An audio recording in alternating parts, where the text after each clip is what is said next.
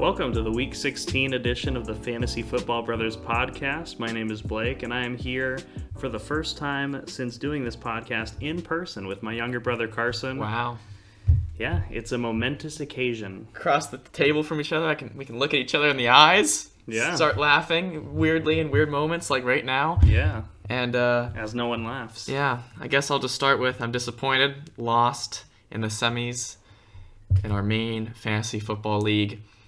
The lowest score I've had all season. I won, went on a six-game win streak. I was four and four, ended ten and four for the regular season, just to have a horrible performance in the semifinals. So it's sad, but hopefully we can help the people that are still playing for something. Yeah, I'll say this. Um, Carson had a good team, and a lot of people uh, in week 15, if you had a good team, you probably lost because there were a lot of talent, like star talent players, Yeah. That just completely underperformed, just crap the bed, did not show up for you in your fantasy uh, playoff matchup. So uh, hopefully you, you use a two week format and maybe you can bounce back because I mean it, it, it hit the whole league in a lot of ways. Um, it, I saw that it was the lowest uh, number of touchdowns on a Sunday since like 1994. Wow. Um, I mean, it's, a few it was- games were postponed, but still, yeah, but I mean it was pretty. It was a pretty uneventful week weekend. it was. I mean, you got people like Russell Gage getting 20 plus for from my opponent. So I mean, that's just the type of week it is. I mean, he's had a few good weeks lately, but come on, really. So yeah. yeah, we can move on. Jump into the first game. 49ers Titans. Um, I would say look out for Elijah Mitchell, but he's already been ruled out. He hasn't played in a few weeks. He'd been getting a ton of carries, but you'll be without him. Um, so it'll be interesting to see if they use Deebo running a lot because in this past game he had six rushes for 29 yards and a touchdown on four receptions on 60 yards for 18.9 points. So that's good. But something that's not good is Brandon Aiyuk had one reception for 36 yards. And then Kittle still did his thing, not like his past two week performances, but six receptions for 93 yards. You're still happy with that. But Brandon Aiyuk, 4.6 points. Is there enough left over in the passing game for Aiyuk if Deebo and Kittle just do their thing? Yeah, we've seen it from him. Um, I, I was actually pulling up Jeff Wilson's stats because you did not include them in the notes. Yeah. Uh, I want to mention him real quick. Uh, He he's a good pickup. Uh, He was just kind of mediocre last week. last week, as in week 15, Yeah. uh, 19.9 fantasy points is mediocre to you. Oh, I didn't see that. Yeah, 21 carries, 110 yards, one Oh. touchdown, What did he do in week 14? Five and a half. Oh, that's what messed up because it was a longer week and I was doing this. It was showing last, and I thought it was week 15, but it was showing Yeah, week 14 week because of the extended window. Week 15, it was like Groundhog Day. It never ended. Yeah, because of those Tuesday games. Okay, yeah, so Jeff Wilson would be a great fill in for Elijah Mitchell, um, seeing as what he did in week 15. And it's not like an amazing matchup for him, though, because this Titans defense ranks 20th in passing yards allowed per game, so that's pretty good. But They've this is a rushing this is a rushing offense, and this Titans defense ranks second in rushing yards allowed per game at 86.9. Well, yeah, we watched in week 15 how Najee Harris got shut down Yeah. by them. I mean, four and a half fantasy points. That's his worst total as a uh, as an NFL pro. Yeah, so Jeff Wilson's definitely worth adding. Um, but Yeah, I he's available in a little over uh, 50% of leagues. So uh, definitely be on the lookout for him, although you don't like the matchup. So No. honestly, uh, I think it's probably better off to have him, uh, even if you have to keep him on your bench, just so that your opponent doesn't use him against you. That's true. that is a good strategy. Uh, we can move on to Titans to kind of a shorter list of players. Uh, D'Onta Foreman, 22 carries for 108 rushing yards, two receptions, 27 yards. Uh, he kind of had an ankle injury during the game, but he seems to be completely fine off that. This is his second 100 plus rushing yard game this season, so you really like to see that. Um, I think he's reliable. Do you have similar confidence level in him? Yeah, I feel pretty good about him. Um, 49ers defense can be tough, and even in a good game, like we still, I mean, his his fantasy ceiling is still, I mean, it still hasn't reached the high teens really. So uh, I think you kind of know what you're getting from him at this point. Yeah. Uh, obviously, a touchdown changes that pretty significantly, but um, yeah, I think he's a I think he's a serviceable flex, and we can uh, we can move on to the pass catchers if you'd like. Yeah, I mean, I'm only going to talk about AJ Brown. Uh, Just monitor his injury status with his chest. He's come off of IR, and could play this Thursday, uh, but what's your confidence level if he plays? Because there hasn't been a reliable option besides him, and even he has been unreliable this season. So, what's your confidence level? He has been, but I think if you're if I think if you're starting a Titans pass catcher, it's going to be uh, AJ Brown. Yeah. Uh, I have him on a roster. I roster him, and I will be starting him. Yeah. Uh, I think he's. I mean, I think he's at least flex worthy because even in the games where he wasn't great, he was still. I mean, high single digits, which Yeah. is kind of. I mean, obviously not what you expect from him, but when you do get what you expect from him, I mean, it's it's mid teens or. I mean, he's got a couple games here. 27 points in week 7 31 and a half in week 8 so he's had uh, he's had moments of what uh, we saw from him last year uh, to kind of Yeah. influence his draft position for this season. Yeah. So, It's yeah, you're probably confident enough to start him, but disappointing for what you drafted him at for well, sure. and, and the other thing too is if you bench him and then he goes off, you you know, And he has this season. Yeah. He's done it. So I think I think if you have him, you're probably rolling him out there. Obviously, you may have other options because he has been unavailable for a while and he has been underperforming for most of the year. So uh, just monitor that as as the week progresses. Yeah, and as Blake said, not a great matchup. San Francisco ranks sixth in total yards allowed per game, so pretty strong defense. Uh, we can move on to the first Christmas Day uh, matchup, and that is Browns Packers. Uh, Nick Chubb had 23 carries for 91 yards and a touchdown, one reception for two yards as well. So that was good for people that had him in uh, their lineups. Uh, Kareem Hunt, who was on the COVID list, but I think is being taken off of it. But the coach says it's highly unlikely for him to be available against the Packers. Is, is that because of COVID or because of an injury that's still lingering? Uh, he said regardless of COVID protocols, it's unlikely. So it's based on the injury. Okay. Yeah, and he's only played two games since week six, and you wouldn't feel great about this because the two games he's played besides week six are the Ravens twice, so that hasn't been a great sample size. But don't probably don't even have to worry about him. And if he's not there, I think you still feel good about Chubb. Um, and then Jarvis Landry, who was on the COVID list, but I think is expected to be available. Uh, double-digit fantasy points in the past three games he's played. So I'll ask you: Does Landry's like de facto wide receiver status because of no OBJ in this offense keep him reliable enough to at least be a flex? Uh, a low end flex, I would say. I mean, it's still Baker Mayfield or someone else throwing the football. Yeah, so you don't feel great about that. I mean, he's had some good totals uh, lately, but it has. Uh, I mean, one of them was uh, on a rushing touchdown. He had a rushing touchdown that game. Um, otherwise, good amount of targets. Uh, but yeah, I mean, I, I, I there really hasn't been a very reliable Browns pass catcher Yeah. this season. I mean, we've seen what OBJ's done with the Rams now, and how he's kind of looking over at Cleveland like, hey, I have just as many touchdowns here Yeah. in the last three weeks as I did the entire time I was a Brown. Yeah, other than his week 15 performance, we'll talk about that later though. but yeah, he has been better generally. Uh, but yeah, not a great matchup. Green Bay defense ranks eighth in total yards allowed per game, so pretty strong defense. Uh, we can talk about the Packers. First team to clinch a playoff spot, right?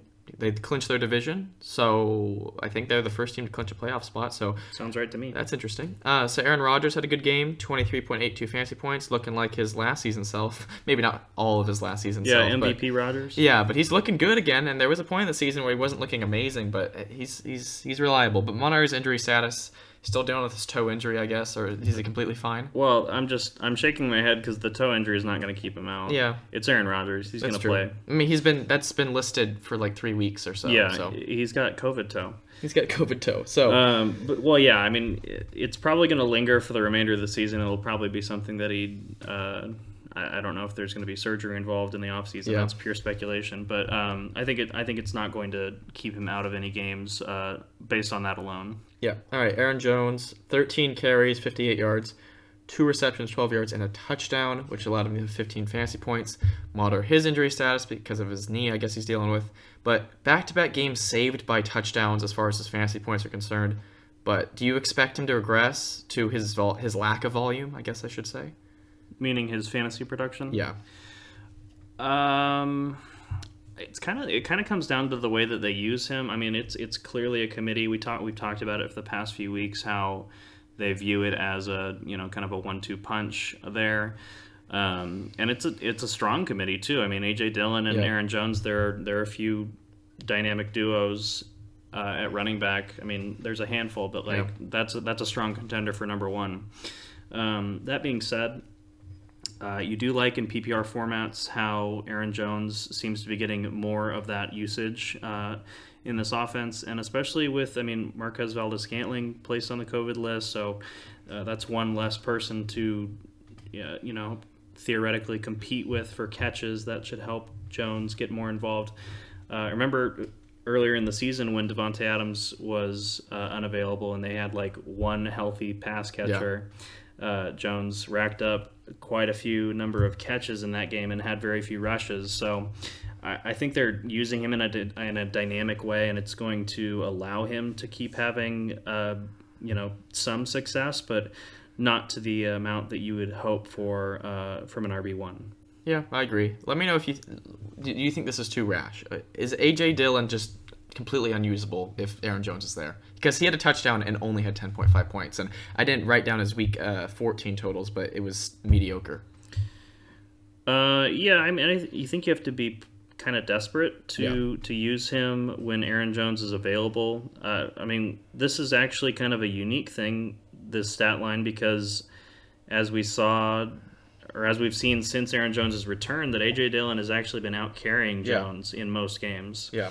So This game, Jones outcarried him and uh, outreceived him only by one catch, but still. Yeah, so maybe this is a step in the right direction in terms of Jones uh, having an edge in the committee, but uh, that's kind of something you have to wait and see. I think, I mean, Dillon has had kind of standalone value uh, recently. Uh, maybe that's going away, but it's it's difficult to say at this point. Yeah. And then Davante Adams under his uh, bar, which is a really high bar, but still did his thing.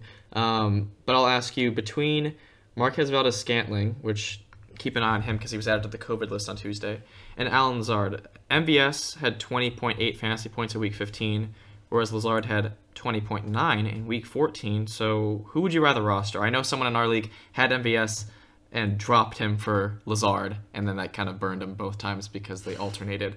But who would you rather have? Um, I think we've seen more from Valdes-Scantling this season than Lazard. Lazard was uh, he was hot at the beginning of last season. As a rookie, right? Yeah, I, I think so. Maybe. Um, but I remember because I kept him on my in my IR slot for like most of that year, and then when he came back, he was nothing special. Yeah.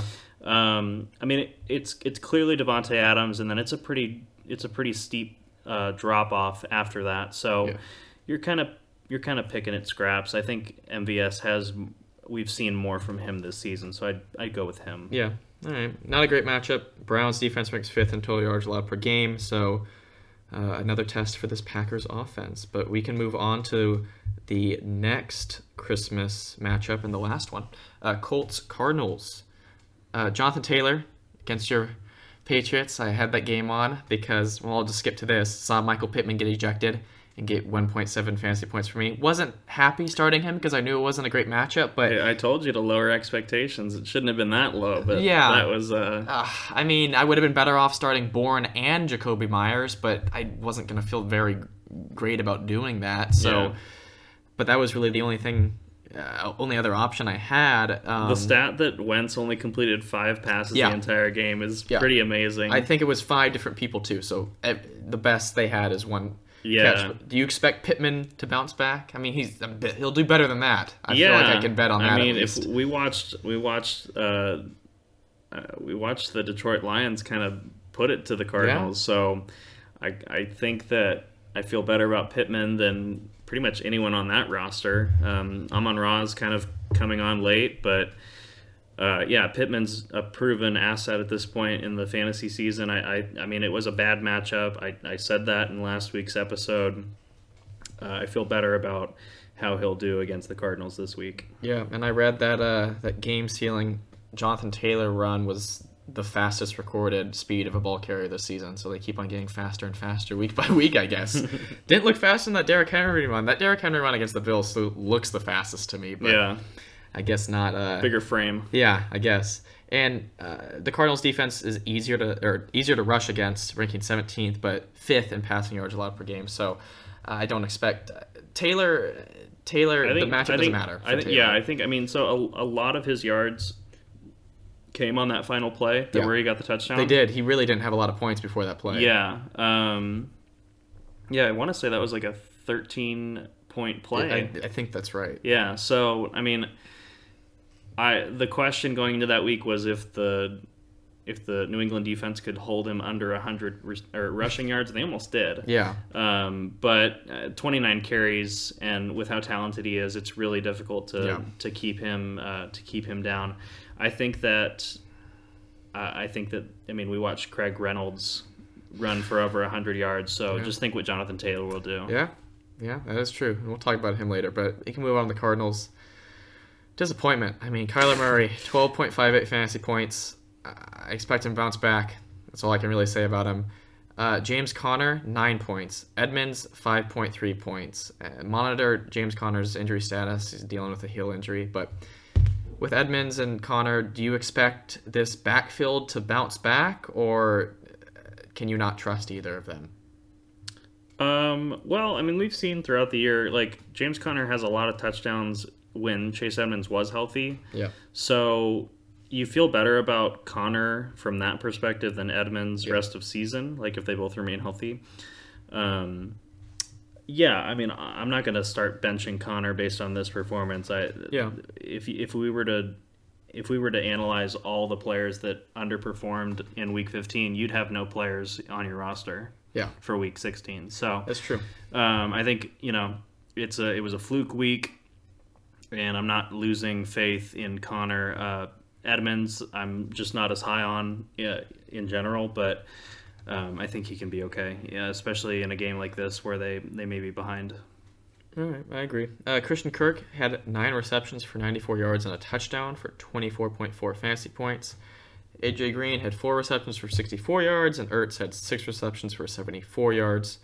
Um, so has Kirk proven he's the best receiving option? I think when I asked you that last week, I think Kirk was your pick to rise out of all the pass catchers. Um, don't remember that exactly, but do you think that this is true for the rest of the regular season for how the pass catchers will be in this offense? I think that Kirk has the most boom games among uh, Cardinals pass catchers without Hopkins present. Yeah. Uh, but I mean, we've talked about it all year long. It's it's it can be anyone week to week. So It seems like they have a more reliable floor though, with Hopkins at least being out. I mean, all of all three of the guys I named had double-digit fantasy points. sure, sure. It's Yeah, in a game that they did very poorly in.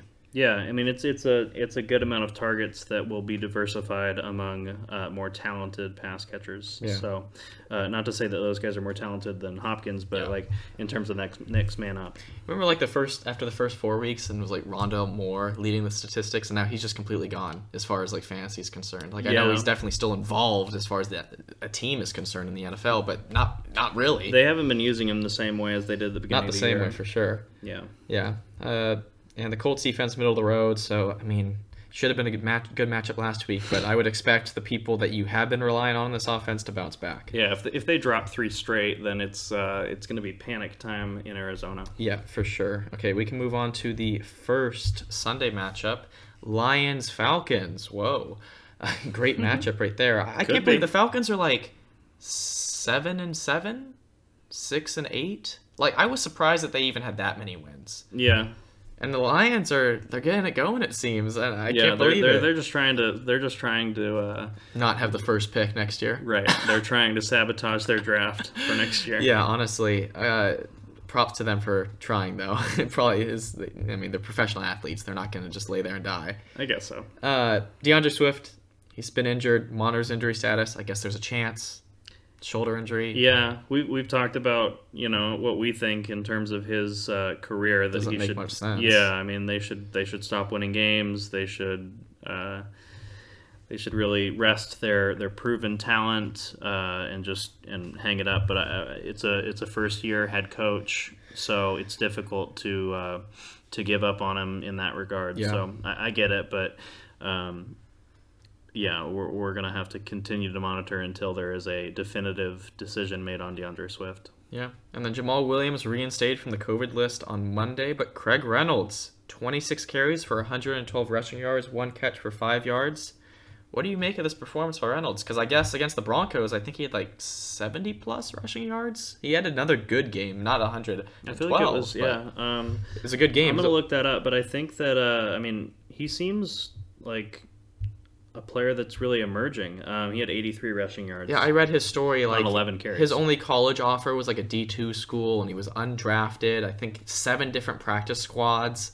Apparently, the team calls him Netflix because he just came off the couch. Like, it's so funny. Yeah, I heard about that too. It's cool. Um, yeah, I think you know he's a uh, he's he seems really good. I mean, uh, it's weird that he's just kind of emerging emerging now, but Yeah. I I think it has something to do with you know the opportunity that he's been provided, uh, given Williams and Swift being unavailable. Uh, they must be liking what they're seeing in practice from him, and, and it's showing on the field on, on Sundays. So, yeah, he's a he's a he's a fun player to watch uh, right now. Yeah. All right, we can move on to Amon-Ra St. Brown, my DFS guy last week. Uh, like what he did for my team. He had 23.5 fantasy points. Uh, is he legit? I think he is. Double digit targets in three straight games, I want to say. Um, Yeah. and uh, I mean the, the the the trouble is Jared Goff, but he's been playing better as of late. Yeah, he has so, been playing better. So uh, I mean that's that's the limiting thing is the quarterback. So if uh, Goff can stay competent, uh, I think St. Brown can have a, a pretty good role, and it, it it's difficult to really. Uh, Get excited about a Lions player. well, I mean, Besides Swift. just because of Goff, yeah, Yeah. I mean, like, I think that this this recent stretch has been more of an anomaly than more of what we can expect moving Yeah. forward. So, uh, ride the wave, but you might crash hard. Yeah. Um, if you roll with St. Brown. That is true. Uh, Josh Reynolds, though, had six receptions for 68 yards and a touchdown.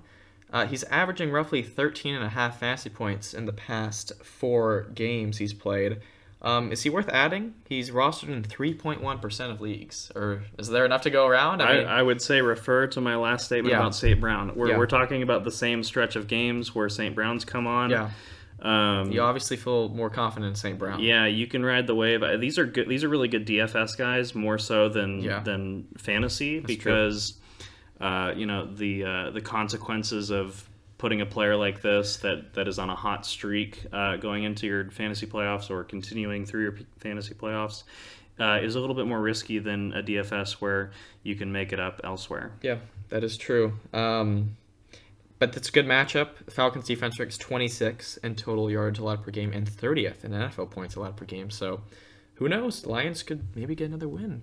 Yeah. You never know. I mean, Drop they just their- beat the Cardinals. Drop their draft stock even lower. Yeah. We can move on to the Falcons. Cordarrelle Patterson, 11 carries for 18 yards and two receptions for 5 yards. Good for 4.3 fantasy points. And I know he's been struggling lately. I don't know his totals from the past few weeks, but I think back to back single digit performances or close to it. But yeah, I think he was a double digit, but just barely. Yeah. Uh, I'm pulling that up right now. How worried are you about him? As you're okay, looking that up. so at San Francisco, we just read those stats. He got 4.3 fantasy points. Uh, the three weeks prior in descending order, so 14, 13, 12, uh, he had 13.9 in week 14, 12.6 points, and then 27.5. Hmm. Uh, There he is. I think that's more of the San Francisco defense Yeah. than uh, a panic around Cordarrelle Patterson. I mean, he's been a double digit scorer in every other game this year except for two. yeah, So- you can't bench him. No, and especially against Detroit, like I think this Yeah. guy is going to be popular in DFS. I think he's going to be popular uh, back on rosters if you survived the first round of the playoffs. Um, it's really week 17 and 18 at Buffalo and then New Orleans that kind of scare you based on those defenses. But I mean, based on his receiving usage, because you know he was came into the league as a receiver, um, he still has that upside. So we haven't seen that much lately. Uh, his his reception totals have been lower than earlier in the season, but his rushing totals have been up. So uh, there's a balance to how they're using him, and I think that uh, I think Patterson bounces back this week. Yeah. Russell Gage, your favorite player, maybe next to Zach Wilson. Uh, eight receptions for 91 That's that's harsh for yards Gage. and a touchdown. Yeah, that's true. But 23.1 fantasy points is he legit? Is he worth? Can you trust him? I mean, I, he had a few nasty snags in the last week's performance. I saw that he had this. me. I mean, this may be a this may be a bad hill to die on, but I I still I mean I, I'm still sour about how he yeah, performed for me when I picked him up uh, When- back in week ten. yeah. Zero catches. So That's Ridley's fill-in for you, basically. correct. Something like that. I don't think you would have played him if Ridley was there. No, that's that's right. Yeah, but I feel like Ridley was gone before week ten. Either way, Yeah. either way, um, he has been he has been performing pretty well lately. I'll give him that. I think that I think it's a hill that I got to die on. Um, other people can pick him up and and roll the dice with him. I just don't. I don't really buy it. I, I, we we still have yet to see Kyle Pitts emerge. Yeah. And I, I- like I don't know what they're waiting on. This guy's got last week he had four catches for 77 yards. Um, he should be getting more catches than that. I I just don't understand why the guy that seems a lot more talented than Gage is not putting up the numbers that Gage has. Yeah, I'll talk about Pitts for a second. Another mediocre fantasy performance. Um, but I, I remember going in the season, a lot of fantasy al- analysts I was listening to were saying, like, don't draft Pitts too highly. Uh, tight ends always progress and mature in the league way slower than any other skill position. And they were just saying things like, Rob Gronkowski, it would seem like a low bar statistically, and they're like, Rob Gronkowski is the only person to ever do it this early in his career, like as a rookie. It usually takes like three or four years. And apparently, he's like the first tight end, rookie tight end, to have like 800 receiving yards in like a very long time. So he's like doing amazing for a tight end as a rookie, but Yeah. fantasy, that just shows you that they are usually don't have that great of rookie performances. Yeah, I mean, I'm looking at his his game log here. He's got he has one touchdown on the season, and it came in week five before their week six bye. Um, hasn't scored a touchdown since then, and really hasn't gotten above 60 receiving yards besides last week um, since week 10. So I think he's legit. I think he'll have a good career, but I guess that's right. As far as fantasy is concerned, I don't think you can ever trust a rookie tight end. yeah, for maybe, whatever reason. maybe that's the takeaway here. Um, and of course, that's uh, hindsight speaking, but. Yeah. Uh, for next year, I have no idea right now what the uh, tight end draft class looks like, but uh, keep that in in the back of your mind when you're drafting. Yeah, and then Lions defense relatively weak, but I mean we saw what they did against the Cardinals, so I guess take that grain of Yeah, salt. they're playing scrappy football, biting kneecaps. yeah, we can move on to Rams Vikings. Yeah, this should be a fun game. Yes, uh, a shootout, I would think. Uh, Matthew Stafford didn't really capitalize on his uh, matchup against the Seahawks last week, 15.46 fantasy points. Um, We but- say last week, but it was just yesterday when we're recording it was this. just yesterday. that is true. Um, uh, so Darrell Henderson and Sony Michel. So six carries for Henderson, 18 for Michel. It's just them slowly re-emerging him into the offense. Reintegrating, yeah, he's he's being reintegrated from his quad injury, from his from his time on the COVID list. Um, And Michel's getting it done yeah, as a Michel. Sony Michel is a competent running back. Um, he is not very exciting, uh, not great in the passing game, uh, as we saw last week, week 14, where he had no receptions. But um, yeah, it's it's a tough time if you have been riding Henderson's coattails this season because he has been uh, pretty solid uh, based on where you drafted him, especially. Yeah. Uh, but it's becoming more of a committee. Um, I think even when Henderson's fully healthy, I think it's going to be more of a split than it has been earlier in the season. Yeah. Uh, just based on how Michel has filled in um, against various opponents and, And with them being a Super Bowl contender, I mean, why would they rush him back in? They're probably gonna be happy to do a committee if it yeah, works. yeah, that I mean that's uh, a lot of uh, Super Bowl teams usually uh, feature a committee in Yeah. at running back. So uh, it totally makes sense for them to transition to that, but it's unfortunate for the uh, individ- individual values of those players. Yeah. Cooper Kupp, who my opponent had, I looked at our. We can maybe go- Most, yeah, he's the most rostered uh, player on fantasy or on uh, playoff teams, like fantasy yeah, playoff that teams. makes sense because Yeah. of where you drafted him too, and him just being the fantasy MVP. And maybe we can do like an episode at the end of the season where we look back on our draft. But I was looking at some of the wide receivers taken around him. Like Brandon Aiyuk was one pick after him. Yeah. I was looking at like all of Ani, someone who's in our league. Mm-hmm. He took Aiyuk a pick after him.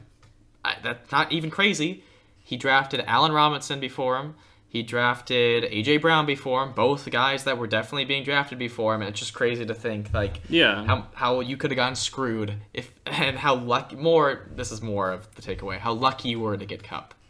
For yeah, where you got him. yeah. If you're, ha- I mean, you're definitely you're thrilled with where you got Kupp. Yeah. Um, I drafted Woods before him, but that was a common thing too. So, Yeah, I mean, ADP is a is an interesting thing. Uh, There's always one player like this, but this is like even this is more than I've ever seen as far as someone who just is the MVP and was drafted as like a wide receiver too.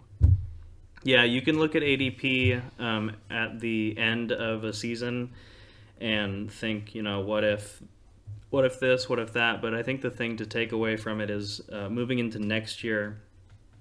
Uh, focus on those players that did play, that did emerge and did play really well. I mean, Cooper Kupp is going to be a lot higher, highly, Yeah. a lot higher drafted next year.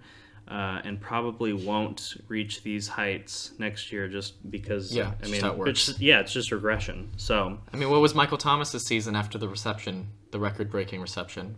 He, has he had a full season? I think he got injured. Yeah. Yeah. So I'm not saying that's in Kupp's yeah, future. yeah that's not the best comparison, but um, it's, recent one. he's he's riding extremely high, and it's very hard to sustain that. So Yeah. uh, be happy, be happy to have him, and uh, just we'll we'll uh, let's move on. Yeah, all right. But Odell, one reception for seven yards. Van Jefferson, two receptions for 23 yards, and one carry for 10 yards. And I'll, I'll just say this right away. This is a good matchup against the Vikings, ranking 30th in total yards allowed per game and 23rd in uh, points against per game. I think they rank last in uh, fantasy points they allow with wide receivers. But I mean, who do you like more between Odell and Jefferson? I think I might probably have asked you this question before, but Um, recently, I would say OBJ yeah, because he's been getting more catches, and Jefferson's been getting long touchdowns. Yeah. you, you can't really count on that week after week. Um, although we did have a stretch where he, that's exactly what he was doing. Yeah. week after week. Um, three week stretch, I think. But yeah, OBJ seems to have kind of slid into that number two wide receiver spot. Um, I would say the bigger takeaway from Week 15, uh, in in regards to the Rams, was that it was just kind of a slower paced game. It wasn't. I mean, it, they it, the final score was 20 to 10, so Yeah. there weren't many points scored. Uh, there uh, there were 20 plus rushes by the Rams. Uh, I think there were around 20 rushes for the Seahawks, so it was just kind of a slower paced game. It, it's not really uh, conducive for a lot of uh, production from the wide receivers. yeah, all right, Outside we could of Cooper Kupp, of course. That is true. we can move on to the Vikings. Uh, Kirk Cousins, 12 for 24, 87 passing yards. Primetime Kirk Cousins is a real thing. Yeah. He crumbles under the big lights. All right, so this is just a normal, I think, noon game on Sunday. So can he bounce back? I think so. Yeah. I really do. I mean, and we, we like we said at the beginning of this uh, matchup preview, we do expect cut or we do expect this to be a high scoring game. Uh, the Vikings like to keep their games close, and that means a lot of scoring back and forth, and that's uh, that's how the Rams usually like to run their offense is a lot of scoring and a lot of uh, high paced offense. So should be a good game. I think Kirk Cousins bounces back Yeah. uh, pretty well. In addition to Dalvin Cook. Yeah, Dalvin Cook couldn't carry me. 11.1 fantasy points. I mean, you gotta love the volume, 30 Yeah, he- touches, but Yeah, he got he got the touches, just couldn't get it done with. Uh, Yeah. Didn't find the end zone, and that hurts. yeah, that definitely hurts him. Uh, Justin Jefferson, uh, kind of low performance for his standard, but still not bad. 14.7 fantasy points. Um, Adam Thielen, monitor his injury status. Uh, he's dealing with his ankle injury that he suffered a few weeks ago. He could be available for this game. KJ Osborne has not been consistent after that one game, and Conklin hasn't filled in for that role either. So, I guess if the only other option you can hope for is Thielen to just be available. Yeah, if you're playing Osborne, you know you're kind of hoping to cash in on a touchdown, get lucky, Yeah. um, kind of have a Van Jefferson stat line, low receptions but uh, high yardage and and at least a touchdown. So, yeah, um, I agree with what you're saying with there. Yeah, and Rams defense, I expected them to be better than this, honestly. Middle, I mean, not bad, but dead center, 16th in passing yards allowed per game, and sixth in rushing yards allowed per game. That's good, but I expect them to be like top 10 and everything, but I guess not. Yeah, I mean they, they've been more of a they've been more of a high powered offense than a than Yeah. a stonewall defense. They just got a lot of big names. Like they, I can name like three players on their defense, and that's a lot for me. So Yeah. they got to be doing something right. yeah, something right. All right, we can move on to a great matchup. yeah, toilet bowl. Jaguars Jets. Uh, James Robinson tied for the most touches in a game for Robinson this season. That's not a question, even though I have a question mark there. um, so Urban Meyer's gone, and I think James Robinson's free again. Yeah, it helps that Carlos Hyde was inactive for this Yes. game. Obviously, um, And it also helps that he didn't have his old Ohio State football coach there to play him, Carlos well, Hyde. yeah, I mean, I think I, think I really do believe that that was a big part of it. Yeah, we we have taken part in the uh, in the bashing of uh, Urban, Meyer.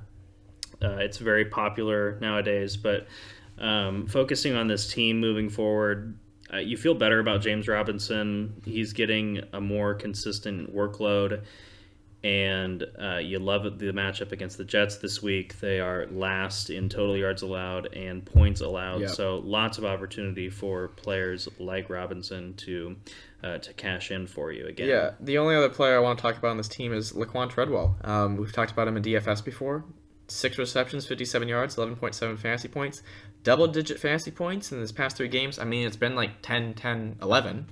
But yeah. is he worthy of waiver acquisition? Rostered in 0.7% of leagues. I mean, Courtland Sutton is on more teams than he is. And he, is. shouldn't be. He is. I would. Here's what I would say. I think you have to be in a pretty deep league in Okay. order to consider. He's a great DFS pick. In order to opinion. consider Treadwell, yes, he is a good DFS option. He's been reliably cheap um, the past few weeks.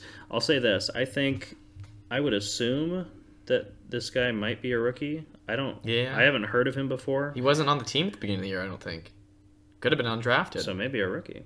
Well, I'm but uh, no, I'm just saying uh, that maybe he is someone that we can look to for next season Yeah. to be kind of a breakout candidate.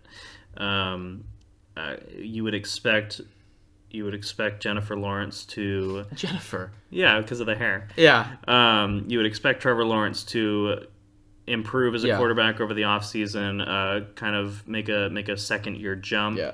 Um, and you know, under a new coaching staff, you can you can hope that this Jaguars team will uh, kind of get things moving in the right direction. So I mean, unless he's forgotten by everyone, because not many people are probably talking about him like we are, but I'm just noticing this. Um, I don't think I'm going to make that move after getting burned by Laviska Shenault as a breakout. But I mean, if he's literally my last pick, then so be it. I think he might be a good guy to uh, take a chance with. yeah, we'll have to see. You know, there's a lot of change that happens with every offseason, um, free agency and all that. So Yeah. we'll, we'll we'll pay attention. We'll we'll keep uh, we'll keep some notes on on this as we uh, look forward to next season. I mean, this team's going to be different with like Travis Etienne being healthy at running back. So yeah, a lot of changes. Yeah, changes. yeah. Um, all right, Jets. I'm only going to tell about Michael Carter, and he had three points. So Well, he only had nine touches. Yeah. And so, So- they're slowly reemerging it back in this offense. But as we talked about, they're reintegrating. But as we talked about before, uh, he really had his most success when Zach Wilson was not the quarterback. I do expect, I do think this was mainly because it's just his first game back from injury. But uh, until Elijah Moore returns, are you starting any Jets players? Not really. I Yeah. mean, not if you don't have to. Yeah. Uh, the matchup is good, so I think there's some opportunity for uh, DFS plays. Um, but in terms of regular fantasy, if you are in the playoffs, you probably don't roster a, uh, a Jet. Yeah. Probably not. Yeah. Um, all right, we can move on to Giants Eagles divisional matchup. Yeah, Uh, we just saw them play a couple weeks ago. Oh yeah. Hmm. I didn't add those stats, but forgot that that probably could have been a good idea. But well, it, it's been kind of a changing offense because it's almost looking like a committee between Saquon and Devontae Booker. I mean, 15 carries for Saquon for 50 yards. And eight carries for Booker and 74. And I, I say, I mean, obviously he had It's- almost double the carries, but like, Yeah, I was it's- looking at watching on Red Zone, and I saw because I was facing Saquon, I see Booker go on a big run. And I think it's Saquon. I'm like, oh no, but I'm like, oh, it's Booker. Yeah. like, he's looking like the better runner. Well, that's kind of been a thing with Barkley his entire career is that when he when you take away those really long those big plays, he's Yeah. kind of an inefficient runner. yeah, Um, I'll, I mean, I'm not panicking necessarily any more than I would already have with uh, rostering Barkley. Yeah, I mean, because I mean this is this is really a two to one split still. Yeah. it's not it's not creeping in on anything near you know Javonte Williams, Melvin Gordon status where it's like a true 50-50 split. Yeah. Booker was more efficient though. Yeah, more efficient. I mean, And he looked better. He looked. He's was more successful when he, he had the backfield to himself uh, when Saquon was gone than Saquon has been at all this season. I mean, this remind this just reminds me of the Cowboys' backfield, which we'll talk about later. But I Yeah, mean, it's true. it's a very similar situation. That is true. Uh, Saquon getting involved in the passing game though. I mean, four receptions is good. I mean, it wasn't enough to get him double digit fantasy points. Did you see his one catch? Yeah, Oh, it, he grabbed it like it was a foam football. yeah, Oh God, that was ridiculous. yeah. That was cool to see. yeah, Eagles defense middle of the road, so don't feel really much better or worse about any of these guys. And then the- the wide receivers are just completely pass catchers are just completely unpredictable with their injury status and their performance. So I'll I'll say this too, uh, referencing back to that catch in the broadcast. Uh, one of the commentators said that's that's likely going to be one of the most uh, exciting plays you'll see all weekend. And at the time, I kind of thought. Really, I mean, it wasn't like a long catch; it was just a good catch. Yeah. But but looking back on Week 15, he wasn't really all that wrong. I mean, yeah, it- he did, he predicted it. Yeah, so it was a bad omen. Uh, let, let's talk about Eagles. Yeah. All right. Jalen Hurts looking like a good passer, I guess. 20 for 26, uh, 296 passing yards, only one passing touchdown and interception. Um, 38 rushing yards, but two rushing touchdowns. So he had 27.64 fantasy points. That's fantasy QB right there, Jalen Hurts. Uh, but Miles Sanders, uh, 18 carries for 131 rushing yards, two receptions, 15 yards, 16.6 fantasy points.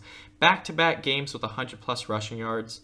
What's your confidence level in Sanders rest of the season? I, I'll, before you say that, I will say Jordan Howard had three fewer carries at 15, 69 rushing yards. Uh, I guess Gainwell and Boston Scott just didn't see the field or were injured and weren't even available. But what's your confidence level in Miles, Miles Sanders rest of the season? All right, so whenever it's uh, consideration for rest of season, I like to look at the remaining schedule. So, uh, like we said, Week 16 Giants. Isn't it just division? It is, yeah. matchups? It's it's all division. So, 17 at Washington, and then Week 18 if you're still playing, uh, which they will be, but uh, they're going to be home to Dallas. So, You don't like really. You don't like Washington really. yeah, Washington, and well, I mean, don't, don't back in week 15 which is the game that we're talking about the game we're breaking down uh, he had the stat line that you said. So 16 and a half fantasy points. Well, there you go. yeah. Uh, that being said um,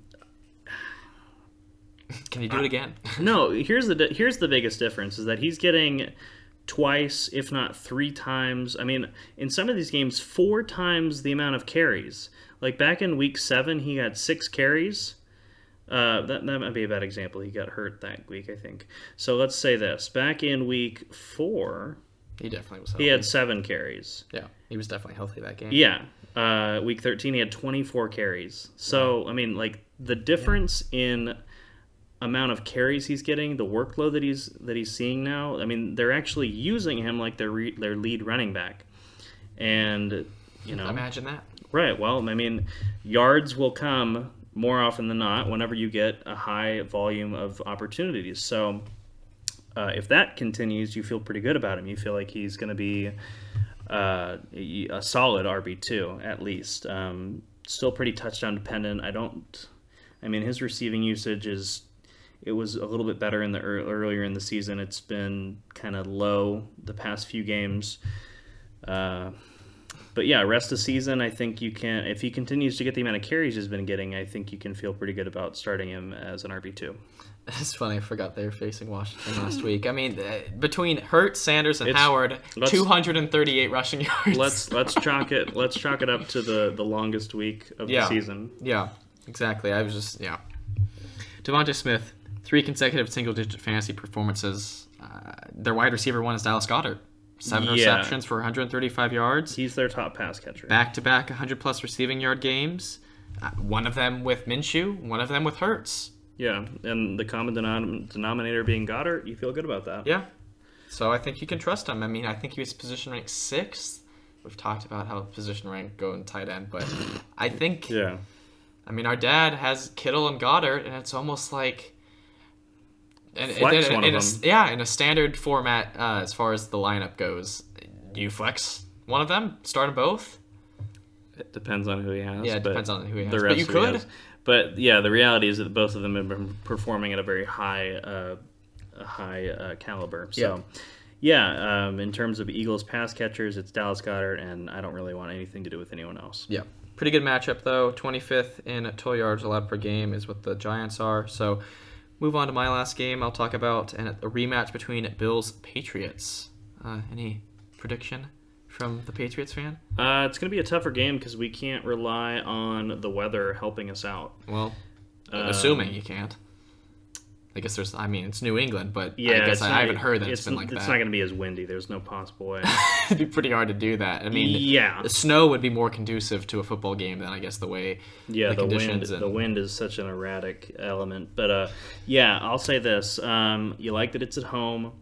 You like that Damien Harris is getting a little bit more healthy. Uh, so that's good. He was practicing this week. Um, Kendrick Bourne not being available necessarily hurts. Um, but I mean, the Bills are kind of down on some players. Like Yeah. Cole Beasley's not going to be available. Uh, Emmanuel Sanders is is iffy for Yeah. this week. So you know, it, it could go either way. I, I'm I'm rooting for the Patriots, obviously. Uh, let, us go ahead and start breaking down the Bills. Yeah, um, I mean, you're not benching Josh Allen, and it's hard to pull. I'll, I'll pull a lot from Week 13 when they face each other. It's hard to pull from that game as far as passing is concerned. But I mean, he had 20.8 fantasy points last week. Yeah. Is that what you're making the face for? But who, you're I'm really making, benching I'm, Allen? I'm making no, no, no. I'm making the face because w- we talked about it when we when we recapped this Week 13 matchup. That there there's no takeaway from this game. That's that that game Yeah. happened in a bubble. We'll say Yeah. because because of the weather. yeah. So no, okay. I'm So let's- focus yeah, on. I let's want to fo- focus on Devin Singletary Okay. because that should have been someone that had an opportunity Yeah, to do Zach something. Zach Moss must have done something He must have done something egregious. because he's not he's he's been inactive or a healthy scratch uh, a couple of times in the past few weeks. Yeah. yeah. Devin Singletary is emerging as the lead runner uh, besides Josh Allen, and, in this game it was a clear it was a clear division. Twenty two carries for Singletary. Uh, he had 86 yards and a touchdown. But he didn't do in Week 13. And I think Zach Moss was a healthy scratch that game, or wasn't. I don't think he was playing. Moss didn't play in Week 13, but uh, the, the the trouble was that the Bills were playing from behind. Yeah. in that game the entire time, and Allen just tried to put the entire team on his back in that game. This is a strong defense. The- I mean, I know the that real they question- just faced Taylor, but the real question, and you asked it, can you trust Singletary? Yeah. I'd like to see it from him again. Yeah. and it's you hate to say that at this stage of the fantasy season, but well, you didn't really Singletary didn't get you to No. the playoffs. no. So this is kind of a bonus question that we're really asking. 'cause If you have Singletary and you made the playoffs, it's in spite of him, not because of him. Yeah. So I'll say this: uh, for DFS, might be a good play. I think he's pretty cheap this week. Um, and the Patriots defense is not as good. Uh, they're dominant against the pass. Oh yeah, they are not great about the rush. Uh, Okay. But yeah, I mean they're they're not yeah they're not great about against the run. So it's a weakness in their defense. Um, I mean, they got to rush it with somebody. So yeah, and it's not always going to be Allen, especially with uh, with his uh, ailing injury. But Yeah. yeah, no, uh, Singletary. We're kind of rambling about him. I, I would say that it's more of a DFS consideration than a fantasy consideration. yeah, uh, Gabriel Davis, DFS monster last week, five receptions for 85 yards and two touchdowns. Um, but yeah, I'm not going to go over too many other stats. I'll just ask you this: uh, Who do you think will step up in Beasley's absence? Because he's for sure out because he's unvaccinated. Uh, it's really tough to to root for any of these guys against New England, and I'm not saying that because I'm biased. I'm saying that because their defense is Yeah. so legit. Yeah. Um, I really think it's a it's a downgrade for all of these guys uh, that are healthy and available. Uh, obviously, you feel the best about Diggs just because he's the most talented of the group. Yeah. Um, I think that Gabriel Davis and Dawson Knox have the most touchdown upside among uh, regular, you know, regular guys that are there. Um, uh, Diggs is probably going to draw the shadow of J.C. Jackson, and, and that's not ideal for him. Yeah. So, yeah, I think it's going to be Knox or Gabe Davis in terms of uh, people stepping up for Beasley's absence. Oh, Gabe, short, shortened from Gabriel. More personal with him now. Uh, yeah, I feel like uh, I mean I was I was advocating for Yeah. him before. Now he's Gabe. I was advocating for him before you, You ever, he was ever on your radar. So You that's were? all. You were you were very early on him. I, I did see something on Twitter. I'm about to move on from the Bills, but advocating for Isaiah McKenzie because he fits into the slot, which is where Beasley usually is. I'm not Oh. going to advocate for him, but if he ends up having a good game, maybe I saw that tweet for a reason. That's all I'm going to say. So, I had to think about who Isaiah McKenzie even played for before. Yeah. So Bills wide receiver. uh, yeah, uh, maybe a DFS dart throw, but definitely not a No, not playoff fantasy. consideration. That is true. Uh, we can move over to the Patriots. Uh, Damien Harris monitors injury status with his hamstring that he actually got injured against the Bills, um, where he had one big run. I don't think it was. Was it from that play? I don't think so. It was. I think it was. It was a Um, big explosive play. he pulled his yeah. hammy right there. exploded his hamstring. Um. So, uh, and then Rhamondre Steven didn't capitalize on the backfield uh, being his own last week, but he did. He had 24 carries in Week 13 when Harris went down. But can you trust either of them if they're both healthy? If they're both healthy, Yeah. uh, it's a tough matchup. Um, I think you feel, I think you value Harris more if he's healthy than Stevenson. I mean, that's that's what we've seen from that that backfield this entire season. Um, Stevenson's really only come on when Harris has been unavailable, so you give the edge to Harris, but it is an it's an issue of them eating into each other's uh, fantasy value. And then is Stevenson startable if Harris is out, in your opinion? Startable, but uh, uh, you have to lower expectations based Yeah. on the matchup. And then we're not gonna uh, can't pull from week 13 because two for three for Mac Jones that week. Happened but, in a bubble.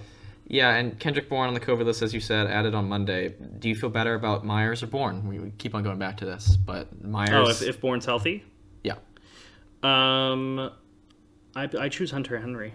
Yeah, okay, yeah, we can just skip to him. Nine receiving touchdowns this season. He had six receptions for 77 yards and two receiving touchdowns. I love to see that stat line because the touchdowns. Yeah, that's Allow like him a to real. boom? That's like a real. Yeah, I get what you're saying. It's like a, it's a well, no, Kittle. would It's a have, real like- stat line. Yeah, it's a real stat line. There you not go. just not just on the touchdowns. two for two yards and two touchdowns. That's yeah, probably which something he's you would had. do. He has had a game like that. But can you trust him? Is he reliable? Is that touchdown production reliable or? I think. Um, I mean, we've talked about him before that you have to play him with the thought in mind. You have to be willing to accept if he doesn't score a touchdown and gets you, you know, six or f- Yeah. fewer points. This Like- is a step in the right direction, though. and that's kind of the that is kind of the nature of the beast with tight ends outside of the elite three or four guys. So, um, yeah, I mean, if you're rolling with Henry, you know you should know what to expect and and either reap the rewards or live with the consequences. Yeah. And Bills defense ranks first in passing yards allowed per game, and 16th in rushing yards allowed per game. So interesting rematch has a lot of playoff implications. Yeah, I feel like that stat has a lot to do with like the 13 yards they gave up back in week uh, week 13, but um, their run defense is. I think their run defense is better than that stat uh, leads on. Yeah. Yeah, I mean, like Fournette had like a 60 yard run that probably hurt their totals because he ended up having a good day. Stuff like that. Harris's run. I mean, that does inflate stats a bit, but Yeah.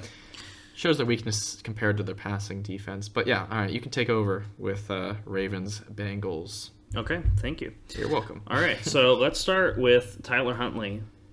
Uh, 35.9 fantasy points. Wow. Absolutely boomed uh, back in week 15. Against He- the Packers. Against the Packers. It was a very unexpected outcome, but he had 13 carries for 73 yards and two touchdowns, as well as two touchdowns through the air. Uh, he's a free agent this offseason. Where would you like to see him play next year if Baltimore doesn't re sign him? Broncos. They would never do that though. They would never do that. They only pick unathletic quarterbacks. That'd be awesome. I like him. I think. I, I think it's funny that like Baltimore seems to have developed a type. Yeah. Uh, they developed Lamar Jackson Jr. And I, is he a rookie? I guess not because Uh, if he's about to be No, he was an undrafted rookie. undrafted rookie. Yeah, What a pickup! Because Yeah. I, I know I didn't look at. I know he had a great performance, but in Week 14 against the Bengals, I think he had like a juke, and he's like, that is literally Lamar Jackson out there. Like I cannot. When- how does he get? I mean, when you're when you're zoomed out, it's hard to tell them It- apart. it is. like, uh, their play style. it- yeah, I, I saw something that two passing touchdowns and two rushing touchdowns, like at least two on each side. Lamar Jackson hasn't even done that. I'm not saying he's better than Lamar Jackson, but I thought that that was very interesting. Yeah, I mean the the most interesting thing about this, uh, since this is like a fill-in quarterback situation, I mean, I'll I'll ask you: Is he worth picking up as an insurance QB? If you have Lamar, yes, I guess. Just Lamar? No, yes, anyone. Yeah, I If, mean, you, if you're not really, if your second quarterback's not seeing, yeah, like I, I think it, I mean, it just makes more sense as a Lamar manager because get Lamar that. goes down, you put I in get Huntley. that. Yeah, but I mean the way he's performed, I think he warrants being rostered. Yeah. Uh, you know, if you're not if you're not bouncing back and forth, if you're not playing, if you're not streaming quarterbacks week after week, I think this guy needs to find your lineup. He's a better passer than Lamar was as a rookie. Yeah, I mean it's a small sample size. It but, is. It is. But yeah, it, it's exciting to watch, and we, we've talked about him enough. I mean, uh, let's move on to the pass catchers here. Marquise Goodwin, ten catches for 43 yards. That's an interesting stat line. for Marquise Goodwin, especially or Marquise Brown, sorry. Brown, I said it too. Yeah. For Marquise Brown, especially. Uh, yes. Uh, he's had double digit targets in five of his last seven. He had 14 in week 15. Uh, but he hasn't scored a touchdown since week seven versus Cincinnati. So maybe a chance to bounce back there. Uh, what's your confidence in starting Marquise Brown? I think you trust him. I mean, before this game, he had had a lot of games under his season long average, but I mean, you know how I am with targets. This was his uh, first game with double digit receptions and I think 14 targets.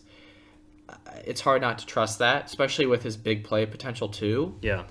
I think that if he him this shows that he has a, a high floor and we know what he can do as a receiver and I think I mean I love him in DFS at 5800 personally. And but I think that There's he a there's a sneak peek for the DFS yeah, show. I think he makes your lineup um I, I mean, you know how I value wide receivers. And Yeah. it's a guy that usually is the big play guy, and now he's getting a stat line like that. I, I think that's great. Underestimate him for drafts. Uh, does the quarterback influence your decision at all in terms of I guess not. Yeah, it seems like that. Okay, uh, let's talk. Let's talk about Bateman though on the other end of the, that spectrum. Not as happy. No touchdowns this season in Week 15, where Huntley threw 40 passes. Bateman had one catch for five yards. Uh, he has had one reception or fewer in two of his last three games. I think he's I think he's too volatile a player to trust in the fantasy playoffs. He's talented, just not for the rest of the season. I think yeah, I think it's a player that we look at for next year. I mean, every single fantasy analyst was loving him as someone you pick up because I never heard of him because he was injured the first six games. Yeah. But, so and he showed his talent a few times. yeah, But you can't had- trust him this yeah, season, he had sparks, but uh, nothing. especially with Mark Andrews doing what he's doing. Yeah, he just Bateman hasn't been consistent enough to uh, definitely not to trust in your fantasy playoffs. Yeah. uh, I agree with that. Uh, let's talk about the Bengals. Uh, our dad would would I mean Joe Burrow. He loves Joe Burrow, but for whatever reason. he's got one or fewer passing touchdowns in five of his last six Wow. games. Zero passing touchdowns in week nine. Um, so that's included in that uh, last six. Uh, his only two rushing touchdowns on the on the season came during that span in weeks 12 and 13. Uh, here's the bright side. It's a great matchup against Baltimore. They rank 31st in passing yards allowed per game. Are you trusting Burrow to bounce back, or are you looking elsewhere at QB this week? I'm not super confident, but I do think he will bounce back. Like I'm not confident in what that means, but I do expect him to be reliable. Yeah, I mean the statistic that stands out to me is the one or fewer Yeah. passing touchdowns in five of I was- last six. Unaware of that, honestly. Yeah, and and I, I understand the reason that you're unaware of that. For most people, I think is because the pass catchers have not suffered. Yeah. Um, I mean, we've seen Tee Higgins and Ja'Marr Chase kind of bounce back and forth of like who's the who's getting putting up wide receiver one numbers, but it has been somebody week after week. Um, but yeah, Burrow Burrow's in a bit of a slump, and it's. I think if anything, this is the opportunity for him to bounce back. Yeah. Um, A big divisional matchup. I mean, that division's so close. Yeah. Uh, let's talk about Joe Mixon. Last week, got you seven fantasy points. He is a single digit scorer in three straight games. Uh, that was against the Chargers, which is a bad run defense. uh, against San Francisco, which is better against the run, and then at Denver, which is a tough defense. So uh, part of it is schedule, and part of it is uh, he's been a little bit banged up. I mean, uh, g- going into that right before that three game stretch of single digits, he was looking like a top three fantasy running back, and now he's Yeah. regressed to like why you don't usually trust him because he Yeah. does this sometimes, and it doesn't make any sense. Yeah, I he- can't bring any reason to it because he looks good whenever I see him play in those big games, and then I don't even notice him. Yeah, in these so, games. So. I've got I've got good news and I've got bad news. Which one do you want to hear first? uh, bad news. Okay, the bad news is that Baltimore ranks first in rushing yards allowed per game. Uh, the good news is that in that span, that three game span, he's still averaging around 20 touches a game. So Yeah. he's getting opportunities. Uh, there is an opportunity, or he's getting the workload that will allow him to succeed. Uh, he has the talent, uh, but he's been in a slump. So much like his quarterback. Uh, week seven at Baltimore, Joe Mixon had 12 carries for 59 yards at a touchdown. He got you 11.9 fantasy points. Uh, maybe, you know, based on how he's performed lately, uh, that would be an improvement. Uh, but I think you do need to lower expectations again for Mixon this week. Yeah. Uh, let's talk about the pass catchers. Week 15, man, it was rough for these guys.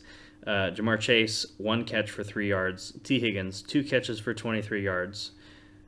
Don't get cute by benching these guys. Yeah. Agreed.